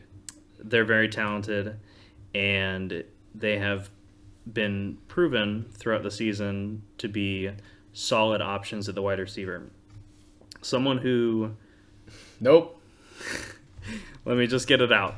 Tyler Boyd had five catches for 96 yards and a touchdown. He got 20.6 fantasy points. Nope. It's his first 20 plus point performance since week four versus Jacksonville. He's been a double digit scorer in four of his last five games, averaging just under six targets a game in that span. Is it time to trust Boyd again? He's worth rostering, I guess. He's proven that enough, but I mean, this disparity looks so bad because Burrow's not throwing any passing touchdowns, and he caught the sole one. So, Well, let's let's let's eliminate this past week. Let's not talk about week well, I'm sure 15, that's been a case a few of those times because that that stretch of him having a lot of double-digit performances has been that stretch for I Burrow. don't I don't think you're correct in that. All right, well, I still don't trust him. Okay, so you don't trust him, No. but I think he is kind of becoming a low end flex. I, the problem is that he can burn you. Yeah. um, and he I has mean, you're done that. you're an ex Tyler Boyd owner, a fantasy manager. I mean, Yeah, so I'm pulling up. He has not scored a touchdown uh, since or besides week 15 since week eight. all right, well, So that would not- that would have been a nice narrative to fit in, but, But it's that's not. true. No, it's not the case. He it's he's getting targets. He's getting targeted more, and he's delivering on those. But yeah, uh, it's a he's a risky flex. I would I would say. Uh, based on what we've seen from him earlier this season. Yeah. All right, let's talk about Chargers and Texans. Now, if you roster Austin Ekeler, you'd be licking your, you'd be, you just just drooling at the idea that Ekeler's going to bounce back and get a major a major dub against the Texans. Yeah. Uh, he's on the COVID list. so I'll ask you this: Justin Jackson, he actually outcarried Austin Ekeler, thirteen to twelve, uh, but Jackson had eighty-six rushing yards, one reception for thirteen yards. He got ten point nine fantasy points Chiefs, in right? week fifteen. Yes, way way back last Thursday. Yeah. Um, Houston ranks last in rushing yards allowed per game and 31st in points allowed per game. So I'll ask you this: If Ekeler is unavailable, I think it's a no-brainer that Justin Jackson is uh, starting for your team, uh, but it is going to be a committee. If Ekeler is healthy, is the matchup too good to bench Jackson? I think you start him. I mean, Rashad Penny in week 14, uh, James Robinson, week 15. I mean, those are two people that have been. Well, I mean, Rashad Penny was just non existent before that, but he was a backup role similar to Jackson. And James Robinson had a, one of his first uh, inspiring performances in a long time, and I think there are other factors for that. But great matchup. No, I think you trust him if there's no Ekeler. Yeah, and if if Ekeler's available, what do you think? No, I don't think there's enough to. Okay, so you ignored the question in that in that response. Uh, it, it's it's too good to bench him if Ekeler's out. Okay, but if Ekeler's playing, you're I- not gonna you're not gonna trust Jackson, even though he outcarried him. Uh, but Ekeler's got too much receiving upside, and that's where all of this comes So out. yeah, but the question is, can they coexist given the matchup? Uh, Not comfortably in the fantasy playoffs. I mean, if you're RB two, if you've been riddled with injuries, I mean, our dad has Hilliard as his RB two right now. I'd take Jackson over him. okay. It's a very low bar. I think I think there's a consideration to make sure there. Um, go pick him up. Yeah, that I think that's the biggest takeaway. So we'll, we'll move on from there. Yeah. Mike Williams, three catches for 49 yards. He got you 7.9 fantasy points. Another disappointing night for Williams. Uh, at this point in the season, we're all too familiar with that. Uh, Houston's middle of the road in passing yards allowed. How confident are you starting Williams if you roster him? No, you can't be can't be too confident. Like we said last week, if you got to play the the boom potential as the underdog, go for it. But uh, like same It analysis last week. Yeah, it didn't pay off for you in week 15. With where you drafted him, you were so happy for a good stretch of the season early on, but uh, you drafted him late, so you should have people better than him that are more reliable. So I would choose those guys in the playoffs if you're in a good position to with the rest of your team. Yeah, that makes sense. Uh, it's a, yeah, I get that. Um, all right, on the other side of the matchup, Texans. Here's my note: You're starting Brandin Cooks, who last week got you seven catches for 102 yards and two touchdowns, 29.2 fantasy points. He was placed on the COVID list uh, as recording this on Wednesday. So uh, they good. have they have updated. Yeah, not good. They have updated the COVID protocols, and I'm not super familiar with them yet. I'm still kind of learning them as they come out. But uh, he is not ineligible to play this game on Sunday yet. Um, so if he is available, I think you know it's a no-brainer. You're starting Brandin Cooks because of what he can do, like you saw in Week 15. If he's unavailable, I don't think there's really a next man up that you feel good about. Uh, and I think you just avoid, you just fade the Texans. I mean, you've you've taken long shots with Nico Collins and Brevin Jordan. Uh, those In DFS. Yeah, in DFS. Yeah. But those should be the next people, next guys up theoretically, but they're still long shots, and that just shows you how much it falls off after Brand Cooks. Yes, I agree with that. All right, let's talk about Buccaneers Panthers. So, unfortunately, there are a lot of injuries to monitor here. Uh, Chris Godwin had an ACL injury. His season is over. Entire season. At first, was, they were just saying regular season, right? Yeah, initial reports were saying MCL and that he would be placed on IR likely and, and return for the playoffs. But That hurts a uh, lot. it, yeah, it has it has come out that it's an ACL injury that I that does uh, that does kind of knock them down a little bit in terms of uh, Super Bowl pushes. But you never bet against Brady. Yeah. Uh, let's keep going. Uh, Leonard Fournette hamstring injury. The reports around this are kind of mixed. So I have heard from sources that he is likely out for the rest of the regular season. Uh, I think that kind of goes along with what Bruce Arians said, where he uh, he compared it to last season, where Ronald Jones went down with injury and Fournette uh, picked up the slack and kind of and kind of took the job from him. Um, and he says that it's Ronald Jones' time to step up and handle the, the lead duties and kind of uh, yeah, pick up the slack, so to speak. Tampa Bay signed Le'Veon Bell. I think that that's I think that's noise more Yeah. so than news because Le'Veon's been passed around the league so many times at this point that Oh, Le'Veon and AB back together. Just, just yeah, realize that. that might be good for the locker room. yeah. So, um, yeah, I, I don't think that you're. I really don't think you're considering picking up Le'Veon Bell, especially at this point in the season. I think this is a this is more NFL news than fantasy news. I mean, at the Ravens, he was outperformed by Latavius Murray and Devonta Freeman. So I trust Ronald Jones to take it over. I mean, going into drafts this year, Ronald Jones was projected to be a better pick than Leonard Fournette. So you can't just forget about him and just think that Le'Veon is to uh, strike gold because he's in the same backfield as Brady now. Like, no, I don't trust Le'Veon at all. Yeah, he is a he's a less uh, a less competent pass catcher out of the backfield than Fournette is, but uh, I think people who are new to fantasy or or you know it's been a long season that you know you may forget that Ronald Jones was pretty legit. He was a top ten top ten running back at points uh, last season, so uh, not a bad fill in for the Buccaneers. That being said, uh, I think that you are start. I think you're making an effort to pick up Ronald Jones uh, in your leagues. Uh, not necessarily for this matchup in Week 16, but Week 17 they're at the Jets, and that is uh, a great opportunity there if you can pick him up. Uh, and then lastly, let's talk about Mike Evans' hamstring injury. He's considered week to week, but could still play Sunday.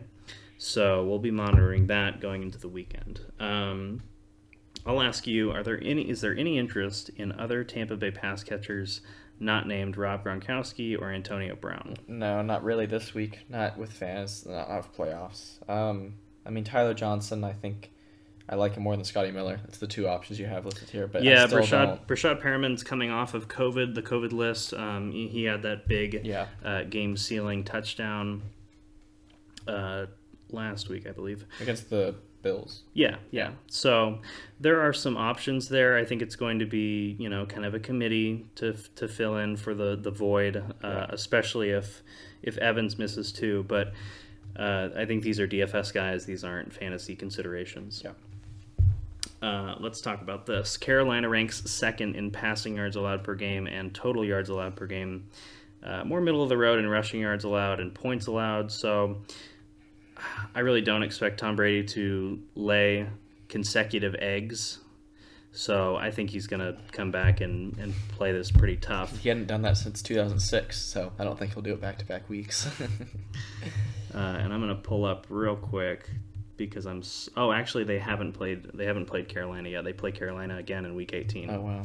So no, uh, no comparison to draw there. Uh, let's talk about the Panthers now on the other side. Chuba Hubbard, eight carries for 40 yards and one catch for one yard to get you 5.1 fantasy points. Cam Newton outcarried him 15 to eight. Oh, that's funny. Cam got the rushing touchdown as well. Tampa Bay ranks third in rushing yards allowed per game. Uh, this is all leading up to what I had said a couple weeks ago, which was that Chuba Hubbard's rest of season schedule made him pretty unusable uh, for rest of season uh, after they played who was it the Falcons yeah the Yeah. Falcons so and, and he really didn't have that great of a game there so the reality is that he lacks upside as long as Cam is quarterback. Uh, they're talking about Sam Darnold playing at some point. Uh, but even in goal line situations, I wouldn't be surprised if they subbed out Darnold and put Cam in to, to do Cam things at the goal line. So it's a tough matchup. You should bench Hubbard if you can. And uh, and that's pretty much it in terms of that. Uh, DJ Moore is a game time decision. So I'll ask you uh, how confident are you starting him if he's healthy? I think he's at least a flex.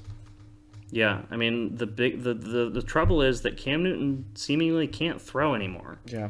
But I mean, DJ Moore still's getting double digit fantasy production, and then we know his ceiling with his Yeah. talent. I mean, it's limited by the quarterback play, but Yeah, Yeah. So, I mean Cam was 18 for 38. He had 156 passing yards, one touchdown, one interception. So the matchup is okay. Tampa Bay's easier to pass against, but I agree. I mean Cam Cam Newton has limited upside for his receivers and his running backs. He's a pretty selfish uh, NFL player when you look at it that way. yeah. So, uh, things to consider there. Uh, let's talk about Bears Seahawks. Justin Fields, he was 26 for 39, 285 passing yards. You like that? Mm-hmm. One passing touchdown. Eh, not the best. Uh, no turnovers uh, through the air. He did lose a fumble. And then he had seven carries for 35 yards. He got you 16.9 fantasy points. Here's the good news Seattle ranks last in passing yards allowed per game and 31st in total yards allowed. Uh, how confident are, would you feel streaming Fields at Seattle this week? Hmm. And mean, we haven't of an- talked about him yet. It's an Um, interesting scenario. I'll just say this for clarification. Uh, you know, maybe you have Taylor Heinicke, who's uh, kind of struggling to get off the COVID list, or I was gonna here. I was gonna say Russell Wilson and Dak Prescott.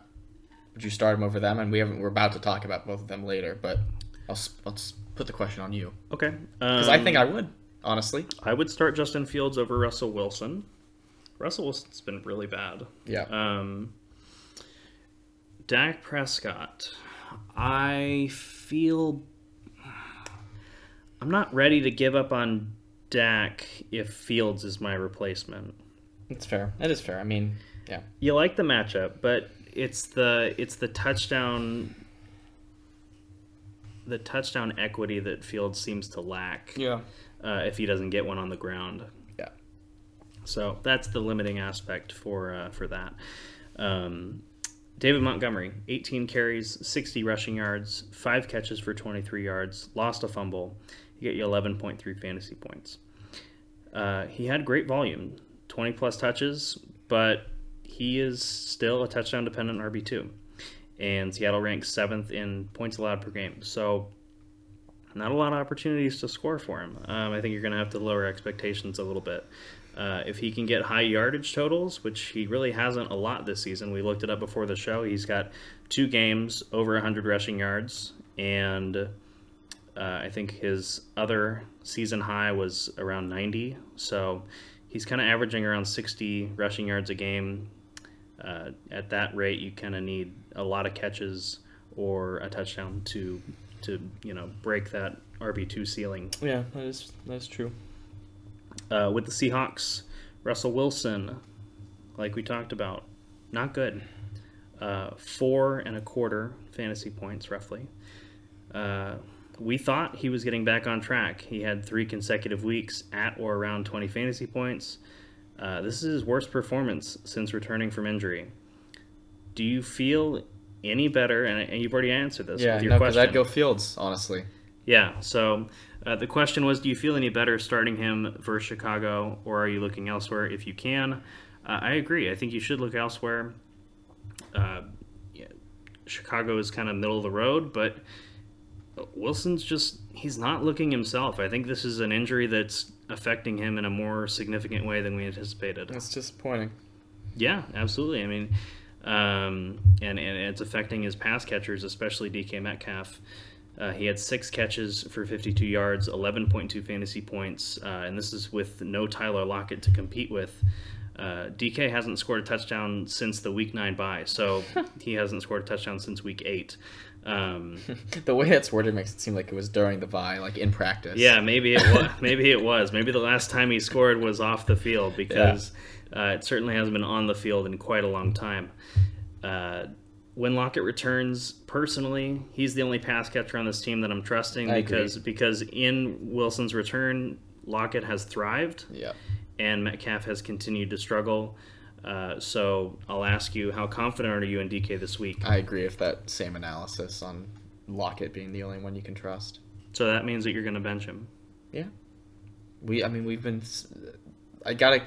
That's gotta go into my mind as we ask that question every week. That maybe that is the answer. Yeah, yeah. I, I hate. mean- I mean, I had DK last year and I was riding high and I loved it, and but not the same this year. And I think it's not his fault, but disappointing. Yeah. Okay. Uh, let's talk about running backs for Seattle. so It was a fluke. just to yeah, we thought we thought you were the one, Rashad Penny. We thought. Uh, he had 11 carries for 39 yards and two catches for five yards. He got you six and a half fantasy points.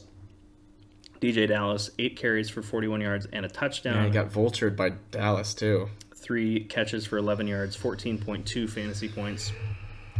Seems more like Carroll is using the hot hand approach, uh, as we saw a two headed committee handle the RB touches in week 15. Uh, and Alex Collins has been removed from the COVID list, so that's one more th- theoretical mouth to feed. Yeah. Um, yeah, I, I, you can't feel confident in Penny. I, I know it was a, a low um, a low scoring game against the Rams in Week 15, but I, I don't see how you can roll out Penny with any sense of confidence this Yeah. week. I don't think you- based on what he did. I don't think you drop him. I mean, unless you have a good chance of getting like Ronald Jones, for example. Yeah. Well, you probably don't necessarily have to drop him for Jones, but yeah, I'm just saying like that's a um, one to one. because at this point in the season, running backs that have any sort of potential are pretty valuable. Yeah, Um, so that's what I say. Unless you, Yeah, don't- is your one to drop for him, I would, I would probably keep him. Yeah, It's just very late in the season keep to keep wanna- Penny, but I, I don't think you can. I don't think you can start him with any real confidence uh, this week based on how he performed. Uh, all right, let's move on to Broncos against the Raiders. I think uh, I've been looking at this because you know I'm like a Broncos fan or whatever. Um, they basically need to win out to make the playoffs. Yeah, keep They- dreaming. beating the Bengals would have really helped them. They would have actually maybe had a somewhat realistic chance. Well, along those same lines, we're getting to a point where you can only reliably start the running backs. Yeah. Uh, Javonte Williams got you 12.1, Melvin Gordon got you 7.1. And those were kind of like the leading scorers on the team. Uh, Teddy Bridgewater with a concussion will not play. Uh, I guess that means Drew Lock gets the start. He's the next man up, presumably. Gross. Yeah, and that's a, that's a Broncos fan saying that. So, um, I, I don't think there are any pass catchers you can trust in this matchup. I mean, Nope. it, it was not a good performance i- uh, when Lock filled in for Bridgewater. It was not a good performance when Lock was the regular starter. So, I I get I get I understand paying your wide receivers, but I, where's when the quarterback? when that was announced? It's like they're just hope they're they're like uh, Aaron trying- Rodgers, we have some guys locked in. That's exactly what I was gonna say. Maybe, maybe, and if I mean, they do. if They have a lot out- of talent, young talent on that team. They just need a quarterback. yeah. The defense is great. They're not that far away from being a. I'm just saying. I know you you've you've said sometimes this season they're a quarterback away. They are. They're not Yeah. that far away. I mean, I, don't disagree. I don't disagree. when Peyton Manning was there, I was looking at the records. They're like 12 and 4 all four of those seasons. Obviously, Peyton Manning is One of the best. quarterback. Yeah, one of the But best. But I mean, that wasn't like necessarily his prime. He was doing what he needed to do, and that's what allowed the team to get there. But and they had a strong defense in those a lot of too. people said it was the defense carrying that team, anyways. Well, we saw what happened Yeah. when that Seahawks or yeah Seahawks right when they got crushed. Yeah, and they got crushed. But then it was their defense that allowed them to beat the Panthers. Yeah, So yeah. And Cam Newton didn't go after the fumble. All kinds of things. that is true. Selfish I moments. saw that recently. That really is true. yeah. Um, all right. Well, basically, the takeaway is it's a bad situation in Denver. Uh, the running backs eat into each other's value. Uh, it's a it's a true committee 50-50 split there. Um, the the Raiders rank 25th in rushing yards allowed and 27th in points allowed, so there is an up some, some upside there with the running backs. Uh, but in terms of Drew Lock being the starter and any pass catchers, I, I think you have to avoid them, and that includes Jerry Jeudy, who uh, so far, as long as he's been healthy, has been the most reliable. Um, if you can avoid it, I think you should, um, and I think Carson agrees with that. Yeah, I mean, Drew Lock probably. I mean, his upside probably is similar to Bridgewater's, but a much lower floor. Yeah, yeah. All right, let's talk about the other side uh, with the Raiders players. Denver ranks top 10 in all defensive categories. Woohoo. Like yeah, like we were saying. Most importantly, second in points allowed per game at 16 and a half. Woohoo! Uh, I think Patriots are first. the takeaway We like some two good defenses. the takeaway here is lower expectations across the board. We do know as of Wednesday that Darren Waller has not practiced still. Uh, and then I've got some week six stats where the Raiders were at Denver. Hunter Renfrow coming off of a bad game uh, in week 15. Uh, in week six, he had three catches for 36 yards. Locked up. Very similar, very uh, very similar to his week 15 stat line. Uh, Darren Waller, if he plays this week, uh, here's something that you may come to expect: five catches for 59 yards, 10.9 fantasy points, and uh, among all the guys, Josh Jacobs, 16 carries, 53 yards, and a touchdown. He got you 15.2 fantasy points. Uh, he's the one that I feel the best about. Uh, I'd start all three of them. you would start all three of them. I'm a Renfrow believer. I think you have to be a Waller believer unless you lucked out with your next tight end, and I think Jacobs is safe enough to be a flex. Okay, but but lower expectations still. Sure. Sure.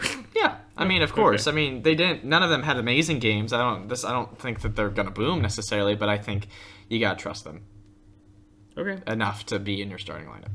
Interesting. Okay, I, I don't necessarily disagree, Yeah. uh, especially with Waller. Yeah. I think you may be able to afford avoiding Renfrow. Based on where you got him because he was likely a Yeah. waiver pickup, I know. He might have been on the waivers on that week, honestly. probably. Um, and then Josh Jacobs, I think you're starting him because running backs are hard to come by. Yeah. All right, let's talk about Steelers Chiefs. Uh, Kansas City ranks 28th in passing yards allowed per game and 24th in total yards allowed per game. Uh, they are middle of the road against the run and ninth in points allowed per game. Najee Harris, we talked about him earlier, just a real, Ouch. real stinky game. 12 carries, 18 yards, two catches for 8 yards, 4.6 fantasy points. Uh, this is his third single digit scoring game of the season. Like we said, I, don't get cute. You can't bench him against the Chiefs. No, he's been too good. He's been too too reliable. Uh, We saw what Justin Jackson did. exactly. So yeah, don't don't get cute. Najee Harris will bounce back. I'm not worried about him. Chase Chase Claypool. Here's a fun here's a fun fact for you. I see you're squinting looking at the uh, at the notes here. Zero catches, twelve receiving yards. Uh, one carry for seven yards. He got 1.9 fantasy points. So Explain yourself. no, here here's how it, here's how it worked. Uh, he was targeted twice in that game. Uh, the way that he got those receiving yards, and I'm throwing up air quotes, Yeah.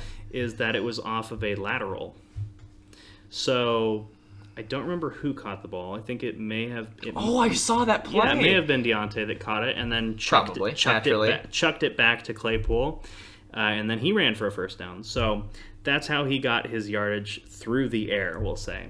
Oh, so you're telling me if that was Diontae, if he just didn't throw it back, he could have had double digit fantasy points? He can transition to that. Yeah, good That transition. my heart. Diontae Johnson, his first single digit scoring game by That's- point two. The game wasn't even over for me for fantasy purposes, but I knew that it was not looking good if my boy. Not your week. Nope, I knew Yeah. it was. Uh, I was over. It was done. Yeah, five catches for 38 yards, one rush for 10 yards. The way that they're letting their receivers get carries is weird because it's just like one carry a game. I don't know what the point is. When they have Najee, I don't know. Either way, uh, you're not getting cute with Diontae. You're not benching him. He's been too reliable. Still Like- an incredible floor. like I said, his first single digit scoring game, and it was by 0.2 points. Yeah. So you're not you're not worried about him.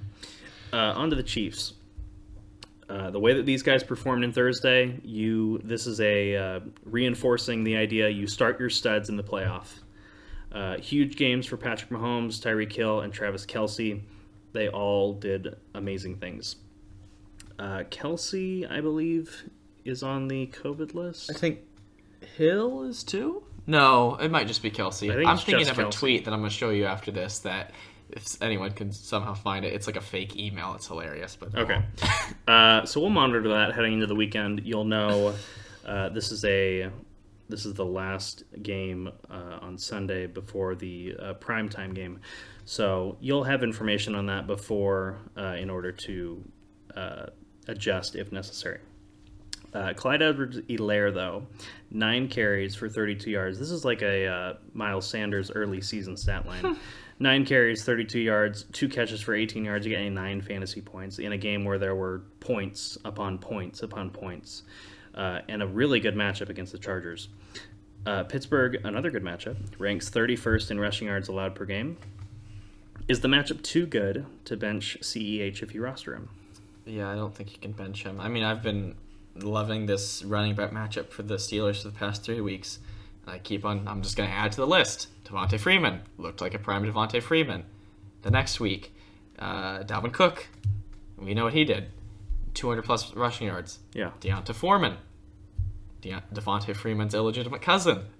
I mean, th- this is a bad rushing defense, I guess. So I would say you'd have to. You roll with it. It's got to be at least a flex. bounces back.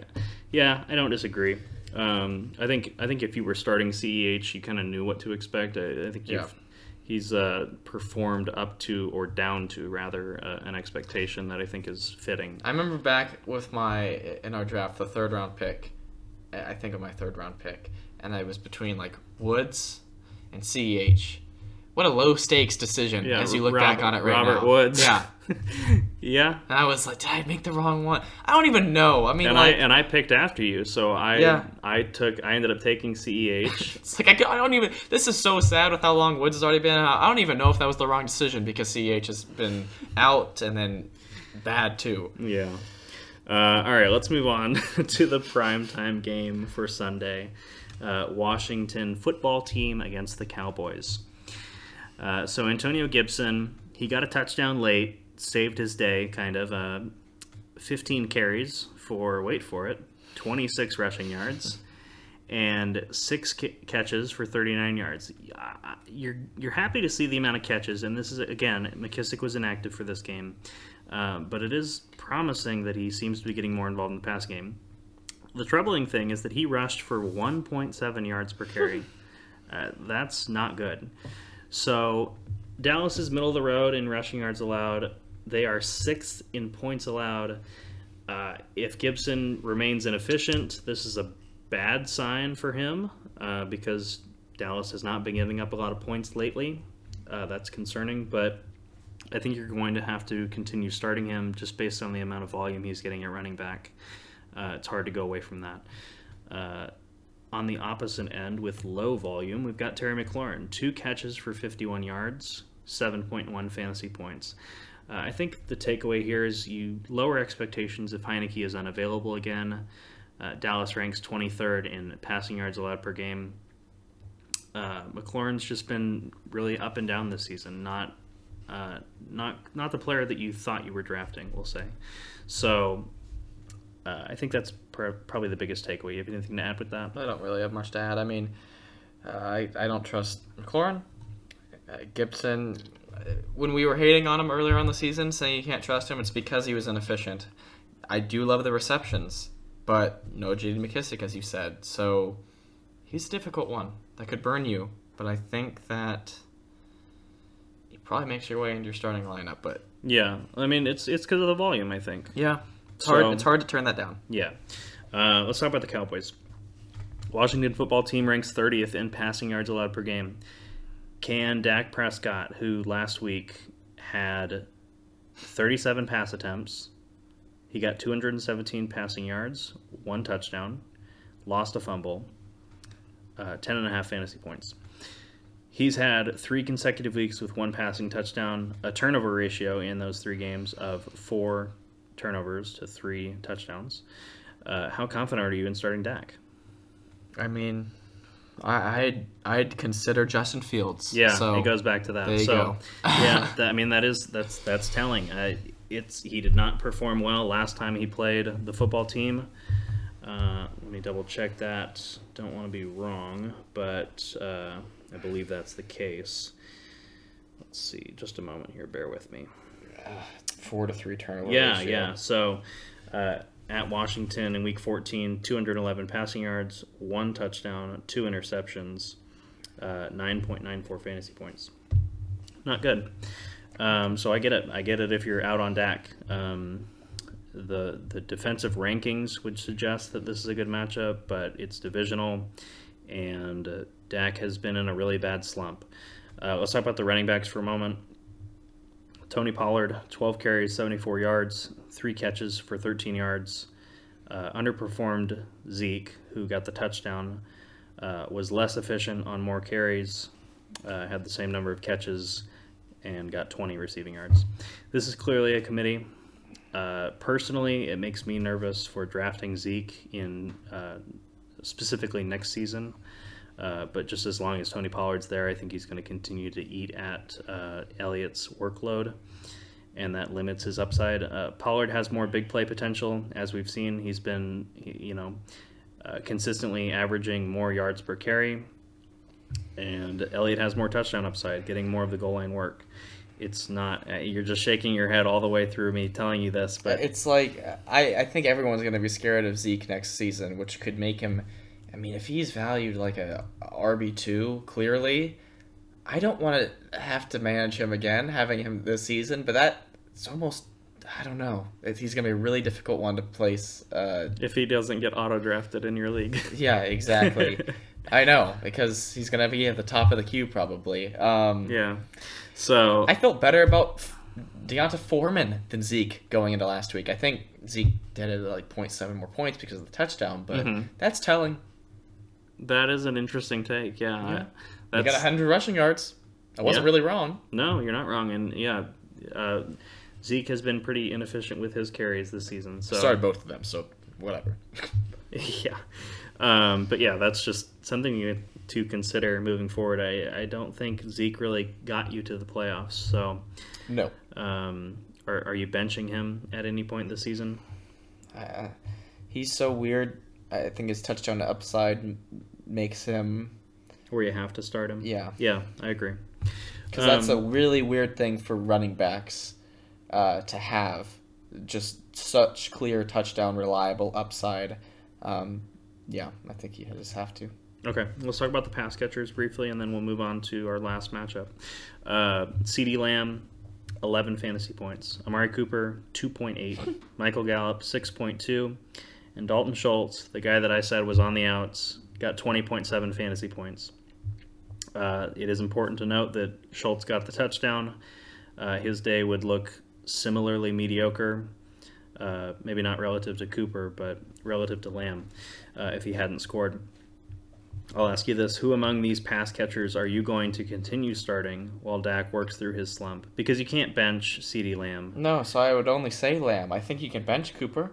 I think that I mean Gallup was fringe anyways, so I don't think you can trust him till Dak gets back in a groove and Yeah. there's not much time left. And Schultz, Yeah, you like- can't trust that. I mean, in week Even- fourteen, he had well, one catch. So he was eight for eight in terms a of tight end, targets. Yeah, you have to always remember that tight ends are valued differently.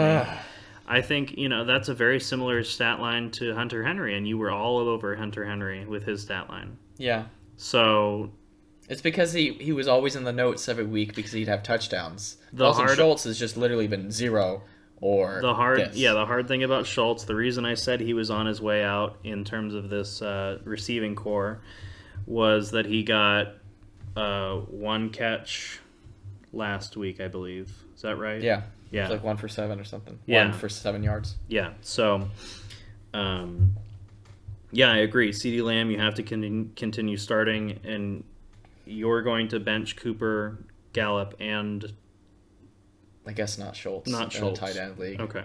I think you have to do Cooper and Gallup. Yeah. Though. I mean, Cooper, Cooper- hasn't had a big game in a long time, so I don't think way. he can burn you. I'm, I'm obviously He can. certain, yeah, he certainly but can, but.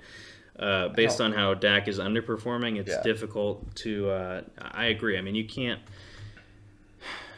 you can't roll him back out I, after I that. feel for the team in the other semifinal that had Ja'Marr Chase, Amari Cooper, and then an injured Thielen. Like, you, you would have thought that those two guys would have been able to pick up the slack, but they did not last week. Yeah.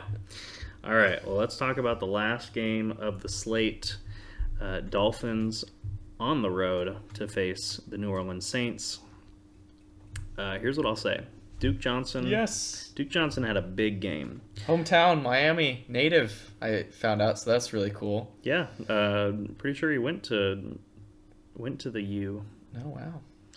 Uh, might be wrong about that, but either way, uh, 22 carries, 107 yards, two rushing touchdowns, which I think is the first for his career, uh, and then one catch for 20 yards. He got you 20, 25.7 fantasy points if you were bold enough to start him. Um, I, I saw in DFS, which obviously that's different, but I feel like it's got to be even lower in regular fantasy. He was like 0.88% rostered. or- rostered. yeah, started. So fantasy's got to be even lower than that because those are people just punting at the price. Yeah, maybe so. Um, well, there's deeper leagues too, but either way, uh, Right. he was signed to the Dolphins' active roster after a big day against the Jets. Uh, I think this is a bigger NFL story than a fantasy story because their rest of season schedule is really rough. Um, New Orleans this week, and then at Tennessee, one of the toughest run defenses uh, that have emerged lately. And then New England's not horrible, but uh, that's that's week uh, 18. So I think this hurts Gaskin more than it sheds any light on Duke Johnson. Uh, There's no possible way this was their game plan going into the game. He just was hot, and they're like, keep feeding him. Yeah, I, I think the biggest takeaway is that I'm avoiding Yeah. all running backs from this team rest of season if I can. Yeah, hurts Gaskin more than it helps Johnson, I would agree. Yeah. Uh, Jaylen Waddle, uh, I don't believe he's been elevated off the COVID list yet, so we'll monitor that. Uh, DeVante Parker, four catches, 68 yards, and a touchdown, 16.8 fantasy points. Still the most reliable pass catcher besides Waddle. Uh, and then just a small footnote here Will Fuller, uh, not expected back this season. His season stats. How dare you put his season stats after like two games, maybe? His season stats were four catches on eight targets for 26 yards. And he sat on my IR spot all year, and I probably dropped him about three times, but Well, worth it. It's uh, I, I don't know what else to say besides maybe next year. uh, New Orleans ranks middle of the road in passing yards allowed and total yards allowed, fourth in points allowed. Uh, I, I, DeVante Parker and maybe Mike Gesicki and obviously Waddle if he's healthy, but uh, that's kind of the big takeaways from this team. Yep. Uh, and then on to the Saints. I've got very few notes here. Taysom Hill, finally disappointed as a starter. He got you nine and a half fantasy points. Uh, inefficient throwing, very little rushing production, 33 yards on 11 carries. Uh, Miami is middle of the road in all defensive categories. Uh, do you think Taysom Hill bounces back this week I under the big lights on Monday night? I I think he does. I mean, we saw what he did under the big lights Thursday night against the Cowboys. Didn't four interceptions and still managed to have a good game because of his rushing upside. Yeah, yeah, His rushing upside just too good to pass up on. yeah. It was. I mean, it was a- Literally too good to pass up on because of the way a- he plays. It was a horrible game between the Saints and the and the Buccaneers. The the, the, the final score was nine to nothing. yeah, So better than Brady, fantasy point wise. yeah, if Brady had gotten 33 rushing yards, they would have been close. Something would have been really up if Brady got 33 rushing yards. Yeah, they would have done like a some kind of fake play. Uh, let's wrap this up though. Mark, I'll, I'll ask you this last thing, and I know what you're gonna say, but I gotta ask it. Marquez Callaway, six catches, 112 yards, 17.2 fantasy points. Is this something or nothing? Nothing. I mean, Say it louder for the nothing. yeah, I mean, this is someone that thought that this could be a good flyer going into the season because he'd have to be their de facto number one with Michael Thomas being out. He's had that role all season. and has done very little with it. Uh, people would expect that's performance uh, on a more regular basis if they were actually going to in- invest in him as on the fantasy team. Uh, I'm still looking for more Lil Jordan Humphrey performances because whenever I saw his name pop up on the screen, I was like, no way. And that is the most exciting thing out of the Saints pass catchers. All right. Me. Well, look look that up if you haven't seen that already. Uh, that's a that's a fun little fact right there for you. Uh, we're gonna wrap, wrap it up here. Uh, if you listened through the end, or if you just jumped around and you happened to stumble upon this ending, thank you for listening. Uh, we will be back uh, during this holiday week on Saturday as normal for news and DFS. Carson's shrugging, but it's going to happen. Right. Um, so we're uh, going to get some good content out for you guys, and we will talk to you soon. Peace out.